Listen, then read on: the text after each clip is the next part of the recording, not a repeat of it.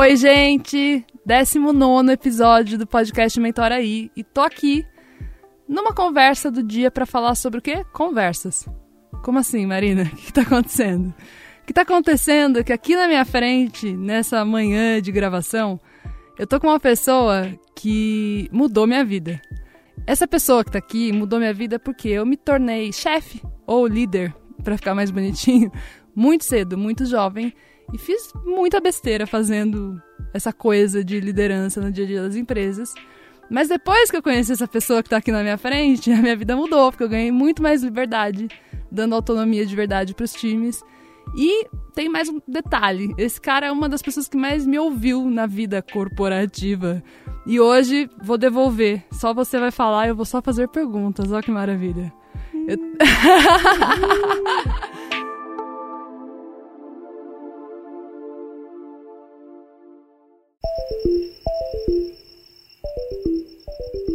Eu tô aqui com o Baron, que é sócio, fundador, criador, mente pensativa da Target Teal.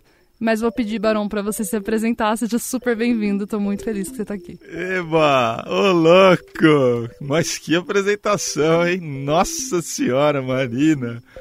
Obrigado pelo convite. Que bom estar tá aqui conversando com você sobre conversas, né? Então, deixa eu tentar me apresentar bem rápido, assim. Eu sou o Marco Baron, sou sócio da Targetil, que é uma consultoria de org design, né? Design organizacional. E tenho o prazer aí de ser seu amigo, né? Nem sabia esse tanto de coisa aí que você falou. Puxa, fiquei curioso também, hein? Não sei se é só você que vai fazer pergunta, eu também, vai saber. Mas vocês entenderam, gente, que a conversa de hoje é sobre conversa? Vamos começar explicando desse começo? O que, que, que isso quer dizer? Para mim é importante ter sentido, né? Ter algum significado para as pessoas. Essa troca de significado, para mim, é o que eu chamo de conversa. E aí tem um mundo aí, né, Marina? Tem um mundo e eu quero falar de um significado importante, porque a gente está falando, apresentando essa história. Hoje vai ser papo sobre conversa. Você é o sócio da Target Deal. O Danilo Fácil já esteve aqui. Temos ah, um episódio gravado sobre, enfim, é, autonomia real para os times e tal. Legal. É, sim, tem a ver com design organizacional. Mas você vem do mundo de RH. Sim. Então, me conta, vamos ter uma conversinha sobre isso? Veio do RH, como foi parar no RH? O que, que fez? Por que, que mudou? Por que, que, que é RH versus design organizacional? Porque eu sei que teve uma mudança aí na sua vida. O que, que mudou? Eu fui para RH, talvez tenha sido pelas conversas que eu tive, inclusive. Porque é, antes de estar em RH, eu tinha uma boutiquezinha de software, né? Fazia software para RHs. E aí eu conversava muito, porque era atendimento né, desses RHs. Então eu ajudava a traduzir o problema do RH para os desenvolvedores e vice-versa, as soluções para o RH. E aí eu sempre me perguntava, pô, mas que dor é que essas pessoas vivem, né? Quais são os problemas que elas vivem ali no dia a dia?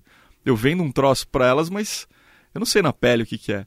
Aí um dia quando a gente vendeu a, a boutique de software, eu fui, um cliente nosso me chamou para trabalhar como RH, né? Falei, ah, então vem pro lado de cá.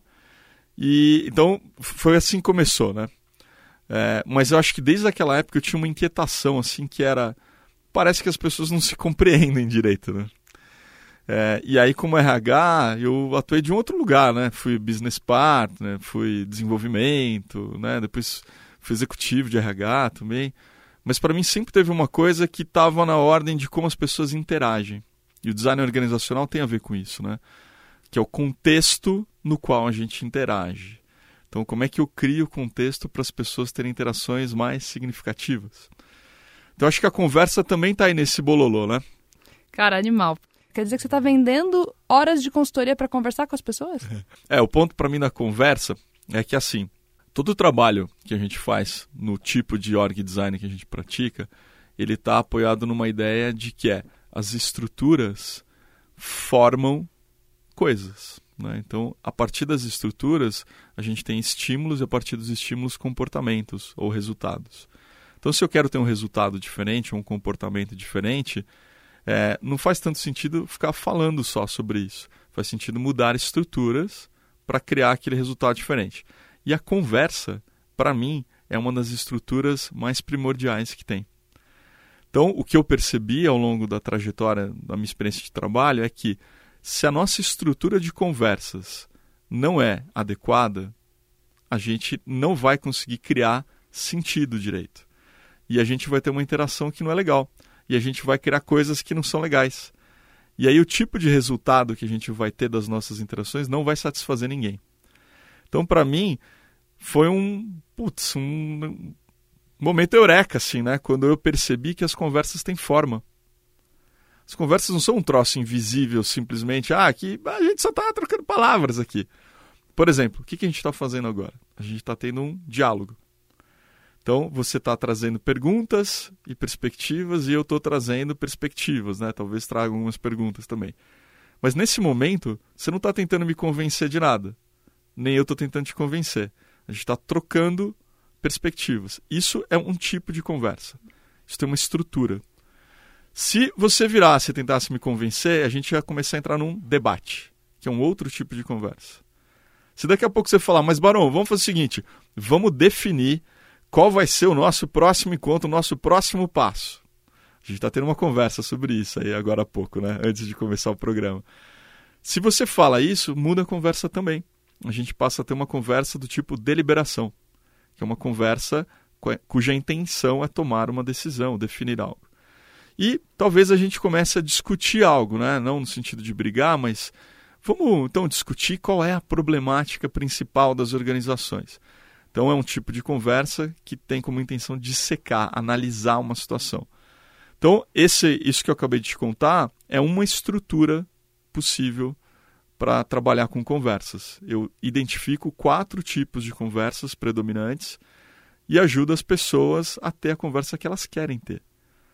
Você trabalha muito com produto, com marketing, né? E não só agora, mas é, eu te conheci nesse contexto, né? E aí, quando você está numa reunião de produto, por exemplo, tem gente que está discutindo métrica, certo? Sim. Problema de produto. Tem gente que está querendo trazer a perspectiva do usuário, porque fez a entrevista de usuário. Então, essa pessoa está querendo dialogar sobre as perspectivas de usuário. Tem gente que está querendo definir o próximo passo. O roadmap de produto, meu Deus do céu, qual que é sprint, qual que é E tem gente que está querendo debater, falando, não, esse caminho é ruim, pô, a gente não pode ir por esse caminho. Então você vê, numa mesma reunião, as pessoas estão querendo ter vários tipos de conversa ao mesmo tempo. E aí que está a cagada. Né? Todas são importantes, mas uma de cada vez. Pô. É importante a gente estar tá na mesma conversa ao mesmo tempo. Tá, já vou puxar duas perguntas, mas eu vou fazer uma de cada vez. É... O que define uma boa conversa? Uau! Que pergunta é essa, hein? O que, que define uma boa conversa? Então, para mim, tem uma coisa que talvez defina, um elemento que se falta para mim, tipo azeda, o caldo, que é, é o consentimento, né? É, se você quer ter uma conversa que eu não quero ter e você me força a barra, vai ser bem ruim. E vice-versa. Então, assim, topar aquela conversa, para mim, é fundamental. Né? E tem algumas conversas que são muito difíceis, né? E às vezes parece que tem um lado que não está topando muito. Só que me parece que é um sinal de respeito ao outro, né? Acatar, o, dar o consentimento ou respeitar o, a ausência de consentimento para aquilo, né? Então, quando alguém fala, eu não quero falar disso agora, para mim é importante. Né? Então, essa talvez essa dimensão do consentimento mútuo, né? Inteira aquela conversa, para mim é um elemento fundamental, ajuda a ter uma boa conversa. A outra coisa que acho que define uma boa conversa é se as intenções estão claras da conversa. Né? Ainda que elas mudem ao longo da conversa. Então, tudo bem a gente começar um diálogo e daqui a pouco a gente debater um tema que para você é importante, para mim é importante. Mas está claro né, quais são as intenções e a gente está topando junto aquilo. Então, para mim, esses dois elementos são fundamentais. Talvez tenha outros, né? Que tornem a conversa mais gostosa e tal. Mas eu não acho que toda conversa precisa ser gostosa também mas eu acho que respeitosa no sentido de ser topada mutuamente e clara, assim, honesta, a gente está falando do que a gente quer falar, para mim são fatores fundamentais. Como você define esses dois primeiros elementos antes de começar uma conversa? Eu não sei se eu consigo definir eles antes, mas me parece que enquanto a conversa vai acontecendo, eu tenho condições de explorar isso. Por exemplo, eu não planejo todas as conversas, certo? essa nossa conversa aqui é não planejada, Marina. Mas é tipo jazz, né? A gente tá se puxando aqui, né? Então, ah, puxa, você vai trazendo um ponto, e aí eu me engajo nele, e aí eu te ofereço algo, e você me pergunta outro algo. Então, eu não acho que é possível sempre, e nem desejável, né? Porra, ia ser um puta saco, assim. Imagina, toda conversa tem que ser planejada. Para mim tem uma coisa importante da espontaneidade também. Mas para mim é, quando a gente começa a conversa, por exemplo, hoje eu estava vindo para cá de Uber. E aí o rapaz, acho que ele estava tentando puxar papo, né, assim comigo, e eu gosto de puxar papo também, assim, né? Eu deixo as pessoas puxarem papo, eu entro na onda. Mas o cara começou a querer me convencer, né? Ele virou, andou assim para mim: "Jovem, já gostei, né? Chama de jovem. Jovem, você é, você se acha resiliente?" Eu falei: "Caraca, bicho. Sério mesmo?" Não, resiliente é tipo viaduto, né, para mim assim. Eu não sou, as pessoas não são resilientes, né? Imagina, as pessoas não voltam ao que elas eram. As pessoas se transformam na interação, não acho que elas Mas aí eu percebi que ele começou a tentar me convencer. Então ele começou a ir por um lado do debate. E aí eu não topo o debate ali, né? Não topei. E aí eu deixei. Falei, pô, percebo que é importante para você essa coisa da resiliência, né? Acho que talvez, pelo que você está me contando nesse momento difícil que a gente está vivendo, a humanidade é importante para você, esses aspectos. Então eu tentei ser mais apreciativo ali, porque eu não estava afim de debater com o cara. Né? Não estava afim de falar de religião, de resiliência, de tal. Então naquele momento eu não parei e falei, ah, vamos fazer uma pausa aqui e vamos combinar qual é a conversa que a gente vai ter. Poderia ter feito, mas eu não fiz. Eu preferi, ah, vou tentar compreender ele, eu não quero debater. Então, para mim muitas vezes é tomar consciência ao conversar de quais são as intenções presentes na conversa. Quando eu estou facilitando, quando eu estou no trabalho facilitando uma conversa, eu tento esclarecer para as pessoas o que eu estou vendo. Então, olha, me parece que você está querendo decidir algo agora. E me parece que essa outra pessoa está querendo explorar algo antes de decidir. Você topa explorar antes de decidir? E a gente guarda um tempo para explorar e um tempo para decidir? Então eu vou tentando ajudar as pessoas a perceberem as intenções que estão presentes enquanto elas falam. Mas eu não acho que sempre dá para planejar, às vezes dá. Vários momentos a gente planeja uma reunião antes, né? É, minimamente, né? Não cada detalhe, mas olha, essa é uma reunião, por exemplo, decisória. Se essa é uma reunião decisória, o que, que a gente precisa ter para tomar uma decisão? Não, essa é uma reunião para a gente ter uma DR, que é importante ter DR. Pra caraca, né?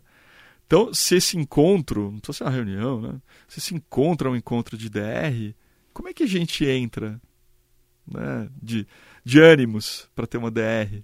Então, acho que, aí, acho que aí tem um ponto que quero entrar. É... A gente, por exemplo, na Favo, é basicamente 100% remoto, tirando o que é operação física, que não tem como ser remoto. E tem muita gente é, que está no flexível, que está, enfim, em algum modelo parcial, total, remoto. Ficamos por muito tempo. E eu falei disso, acho que em todos os episódios, mas eu tenho uma sensação que as conversas estão muito funcionais, porque a gente precisa ser produtivo. Então a conversa precisa ser funcional. A gente entra, a gente vomita aquele monte de coisa quase sempre. Tem um lado bom, mas quase sempre a gente tá. Não, não, não, pera, esse não é o objetivo dessa conversa. Pera um pouco, aqui a gente tá aqui para fazer isso. Segura esse assunto. Você quer conversar depois sobre isso, tudo bem. Mas se a gente for falar disso agora, não vai dar pra gente fazer o que a gente veio aqui fazer. E acho que esse é o aspecto positivo dentro das conversas funcionais que a gente tá se permitindo mais cortar algumas conversas que talvez no passado a gente não cortaria, porque o outro vai ficar chateado, mas que agora, filho, tem panela queimando no fogo, meu filho tá chorando, vamos ser objetivo? Por outro lado, a gente não cria espaço para ter as conversas sem uma função específica ou até as DRs, que, cara, mudam tudo. Você poder discordar de alguém numa reunião, sair da sala de reunião, chamar a pessoa para um café e falar: vem cá, acho que você me entendeu mal. Que, você entendeu o que eu falei? Não, mas eu tava querendo dizer isso, foi mal, sinto muito, não era isso. Puta, tá aqui um café, desculpa. Sei, sei lá, essa conversa aqui não tem a ver com o funcional. Que espaço essas conversas têm nas empresas onde você está atuando? Quais são os objetivos das suas facilitações? O que, que você tem visto acontecer em relação a isso? Tem um tipo de interação, de conversa, que só surge em espaço espontâneo. E geralmente são diálogos. Então é no almoço. Sabe aquela conversa da cozinha? Que dá para passar horas ali da cozinha, da varanda, né? São espaços assim que chamam esse tipo de diálogo. Pô, tá tão gostosa essa conversa, não percebi nem que tinha passado três horas que a gente tá conversando, meu Deus. Esse tipo de conversa surge em espaços espontâneos. Então não dá para forçar isso. Porque se a gente planeja, vamos ter uma conversa espontânea, porra, não é espontânea mais, né? Então, é... mas elas são super importantes, mas eu também percebo que elas estão escassas. Porque as pessoas se isolaram, né? E, enfim, com razão, né? E aí não deu para ter esse espaço. Então, por exemplo, eu tinha muitas conversas no almoço ou no cafezinho, no corredor, que eram muito boas, assim. Mas eu não percebia a falta que elas faziam até sentir falta delas de fato. Era uma coisa, assim, que humanizava a relação. Era cria uma... vínculo. Cria vínculo, exatamente. Me faz ver o outro, né, de um jeito é, não funcional, né? Que eu, eu, eu vejo o outro não como um instrumento para conseguir algo, mas como um outro e esse tipo de, de constatação, ele parece que só é possível, ou mais possível, numa conversa espontânea, numa conversa que brotou ali, que emergiu. Né? Então, que, que eu acho que é um caminho, né? Enquanto a gente não, não retoma um tipo de interação diferente, né? Tenta resgatar um pouco das interações que a gente tinha antes. Eu já vi times separando um momento no time box ali, que, que vai se encontrar, que é um momento fora da reunião. Então, imagina que a gente tem duas horas juntos, uma hora e meia é reunião, espaço de reunião, espaço funcional, vamos separar o que cada um quer falar, qual a intenção clara aqui. Acabou uma hora e meia, fecha a reunião, fala, beleza, pessoal, quem puder ficar e quiser ficar, fica aí pra gente papear. E aí, não é igual, né? Era antes, mas é algo. E nesse espaço já vi surgirem coisas muito legais. Só o fato de você encerrar um momento formal que tem e abre espaço para o que é informal, já cria um pouco desse espaço, né? É, mais é, desregulado, um espaço mais espontâneo, assim. De novo, não é a mesma coisa que o cafezinho, mas é algo. Super. É, quais são os problemas que você tem sido contratado para resolver com conversas? As pessoas nunca falam assim: eu queria contratar você para ajudar a gente a conversar.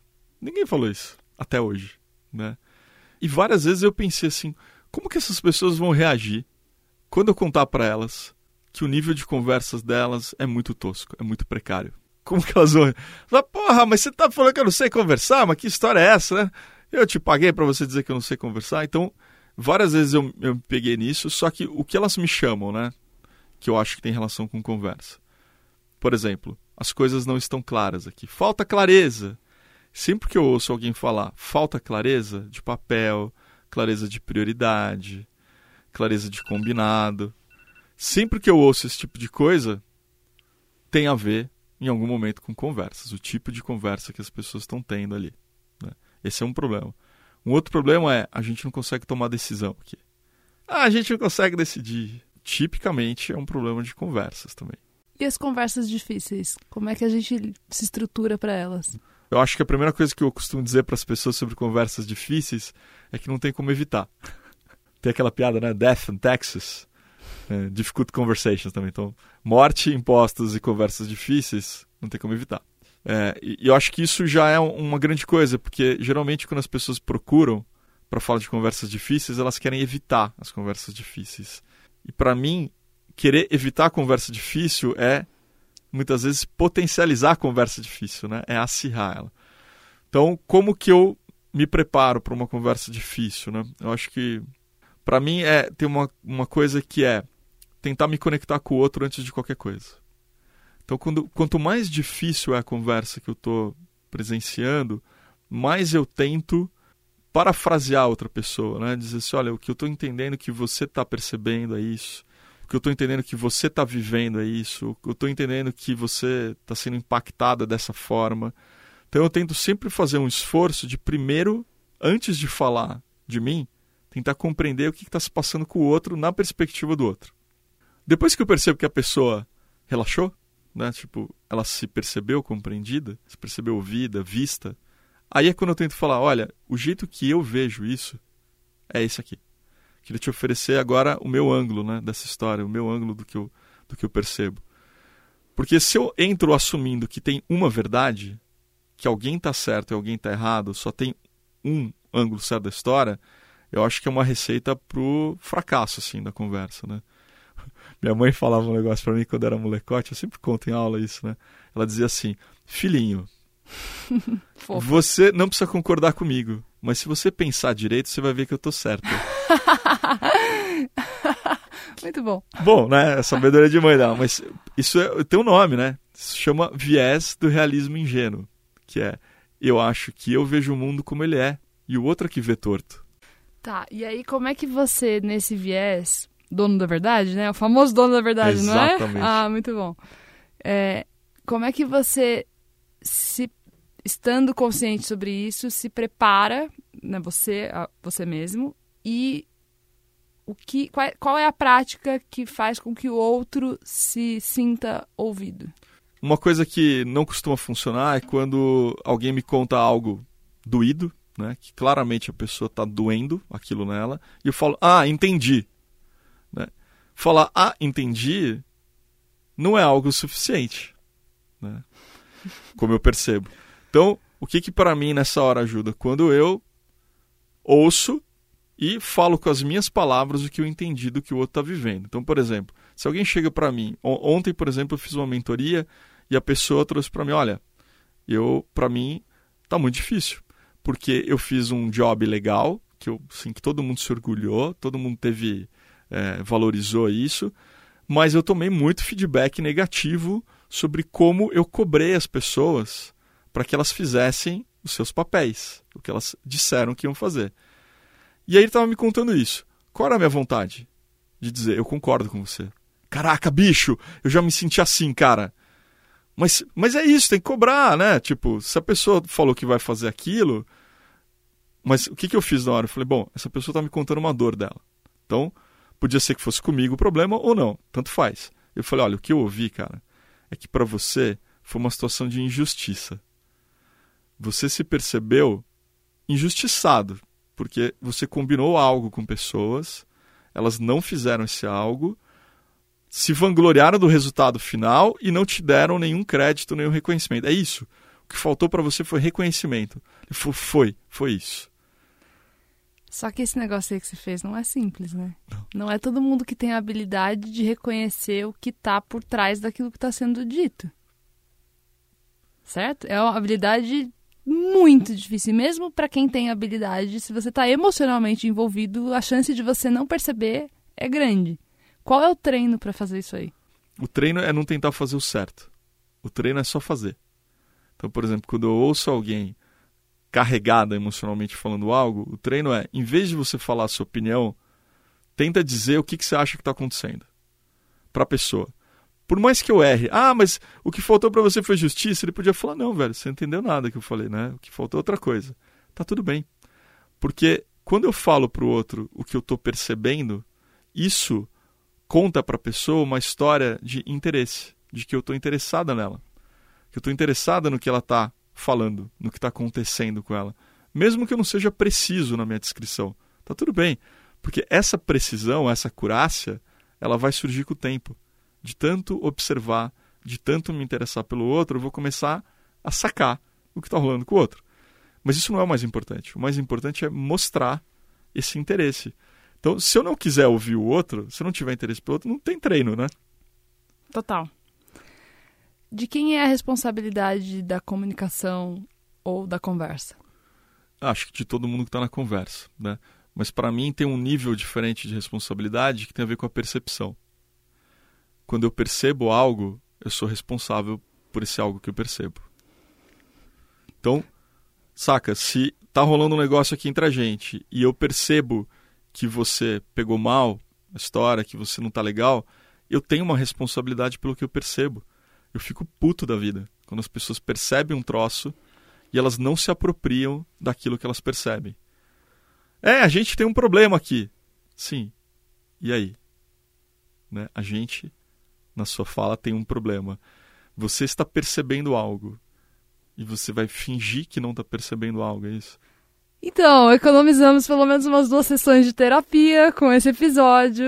Eu não sei se tá tão claro pra todo mundo, mas assim, isso pra mim, a gente veio falar para falar de trabalho acaba saindo com os pacotes de comunicações da vida, dos relacionamentos, né? Porque a conversa, a mesma conversa do trabalho é, é enfim, a, a estrutura é a mesma pra qualquer conversa, não é porque é ambiente de trabalho ou não. Exato. Pelo menos no que a gente acredita, eu sei que você também, que é conexão entre seres humanos de verdade, sem o meu papel profissional, blá, blá, blá, blá, blá.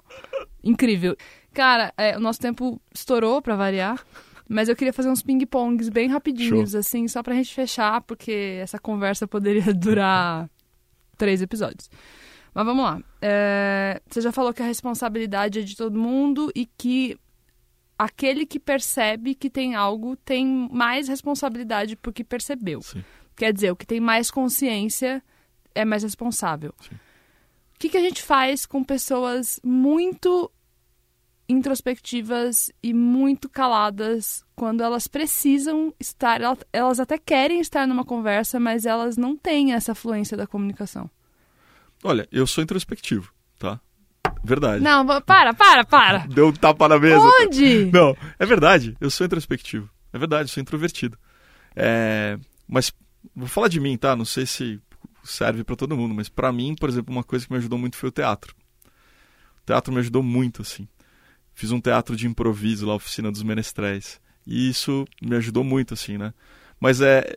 Eu acho que. Eu não, eu não vejo um problema das pessoas serem introvertidas e estarem numa conversa.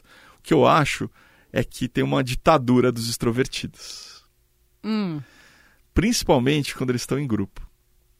Tem uma coisa que as pessoas não percebem, tá? Os extrovertidos não percebem, gesticulando com a mão na frente, entrando na frente da pessoa, falando mais alto. não sou eu, não sou eu. Não, não, não, imagina, imagina. É, as pessoas não percebem isso, assim. E às vezes falta o espaço de fala para quem é introvertido. E aí eu acho que um dos jeitos de tratar isso é quando a gente, por exemplo, traz um pouco mais de estrutura.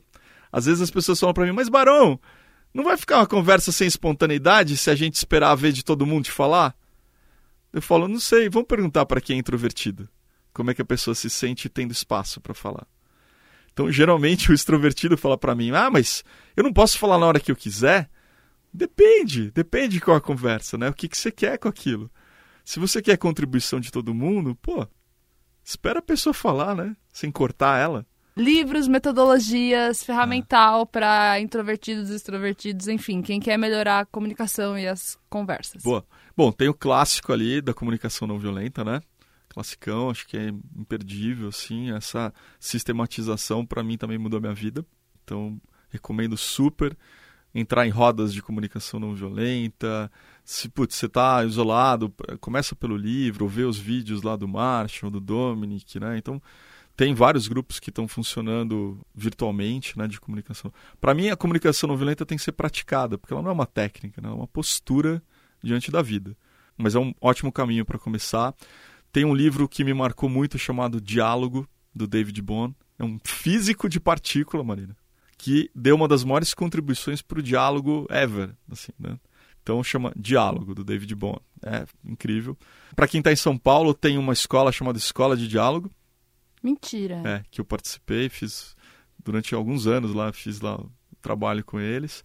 Incrível, Arnaldo, Lamara, são pessoas incríveis, muito legal para praticar também. Tem uma websérie da Target chamada Conversas, né? Tem vários Tá no episódios. YouTube. Tá no YouTube, é.